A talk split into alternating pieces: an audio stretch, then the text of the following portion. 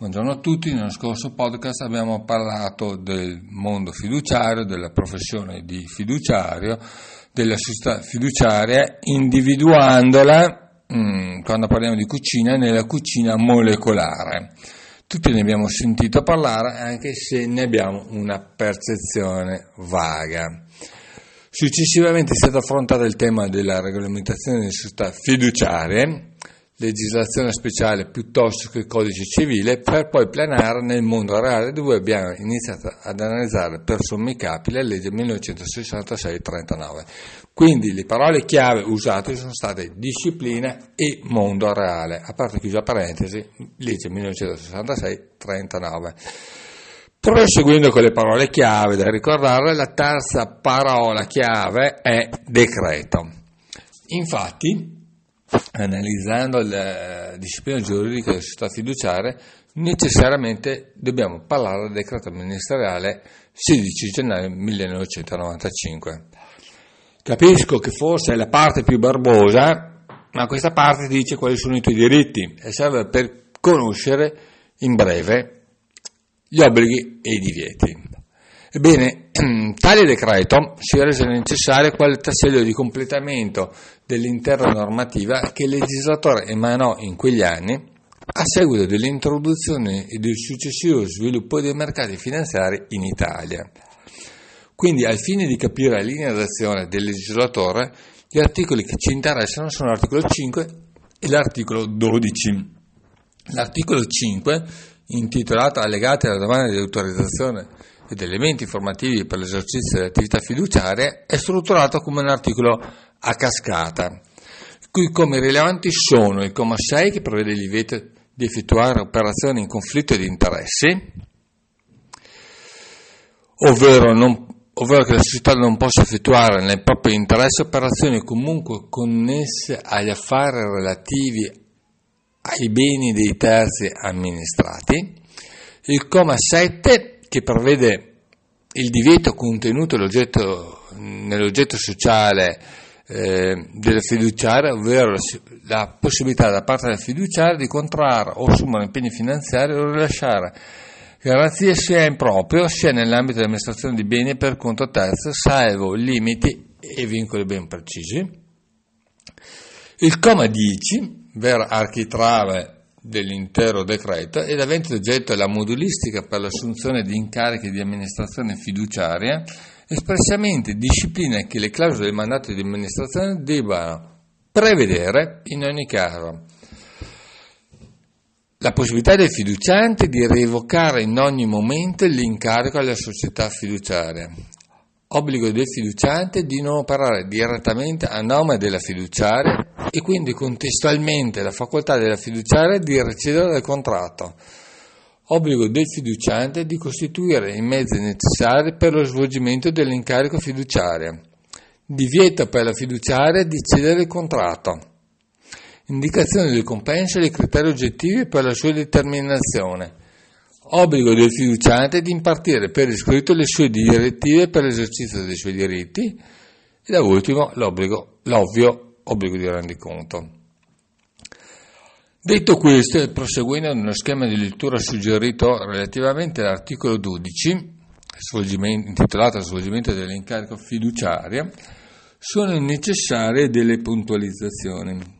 Detto articolo è condensata l'essenza stessa delle società fiduciarie e di come debbano operare.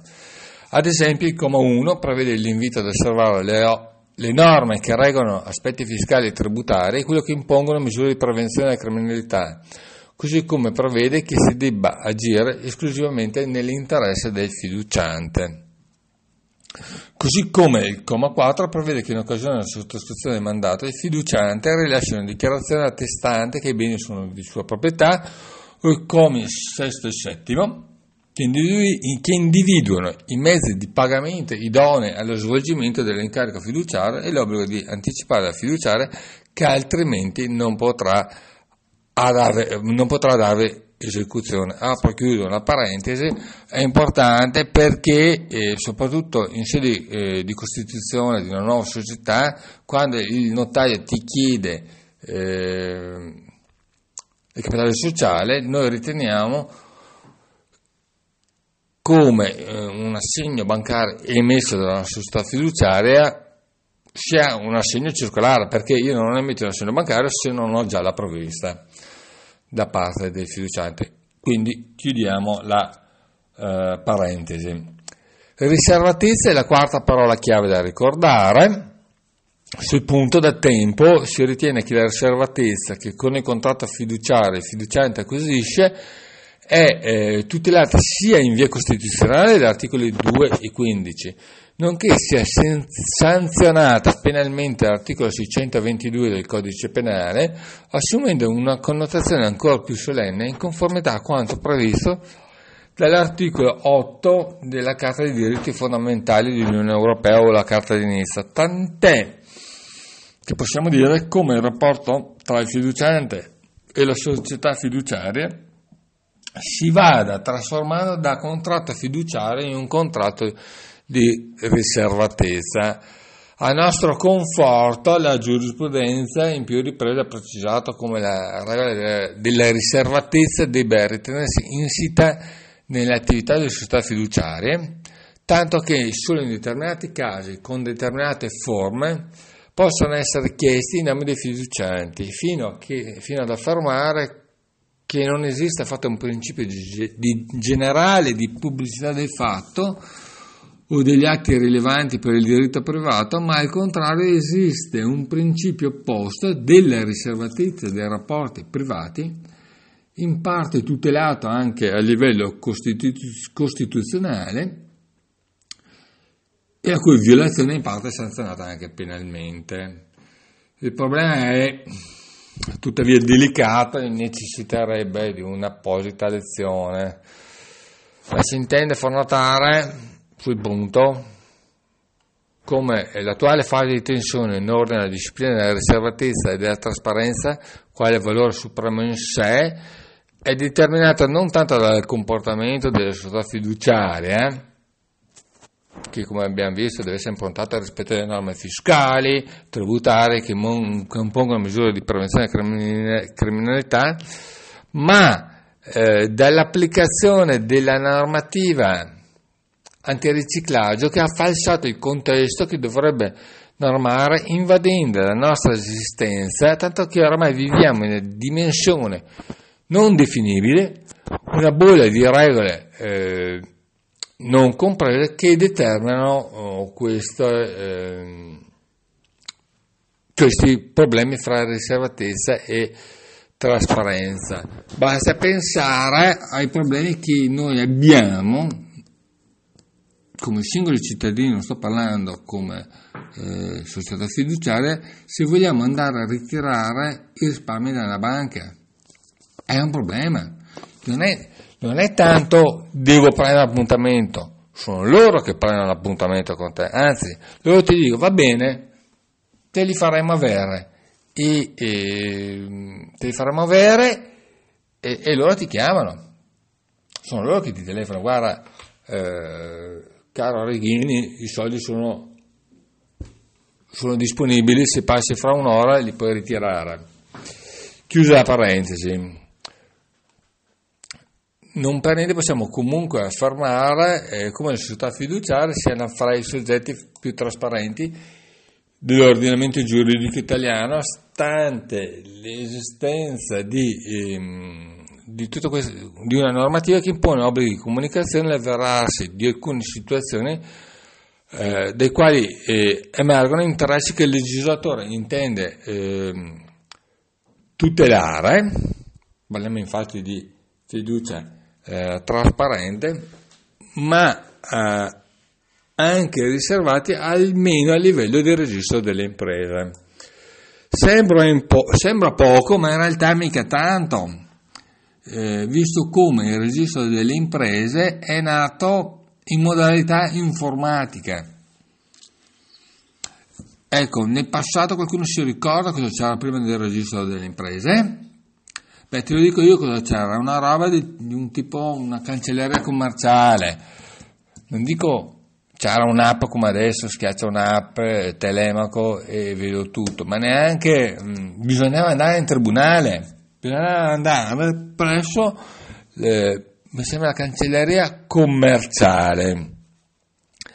E, io mi, mi, ricordo che sono andata, ero ancora piccolo, eh, subito dopo l'emanazione della legge Mancino nel 93, eh, e da allora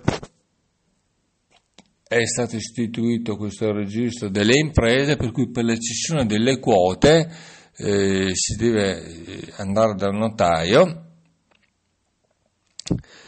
E, mm, e dopo essendo diventato informatico tu vedi eh, tutto, tutte le cessioni quote a differenza di quello che può eh, accadere se vai eh, in Francia dove vedi al registro delle imprese il nome del socio eh, che ha costituito la società e non vedi i successivi passaggi.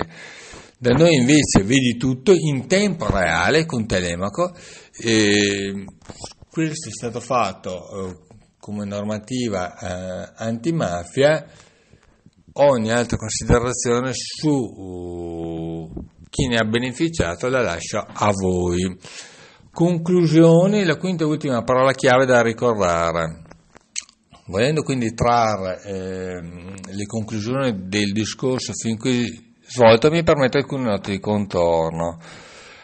Ebbene, la società fiduciaria non serve a chi si propone lo scopo di violare la legge, come per esempio eh, per azzerare la normativa tributaria, ovvero per azzerare la normativa valutaria o per ostacolare le indagini penali, essendovi la massima trasparenza nei confronti dell'amministrazione finanziaria o del giudice penale.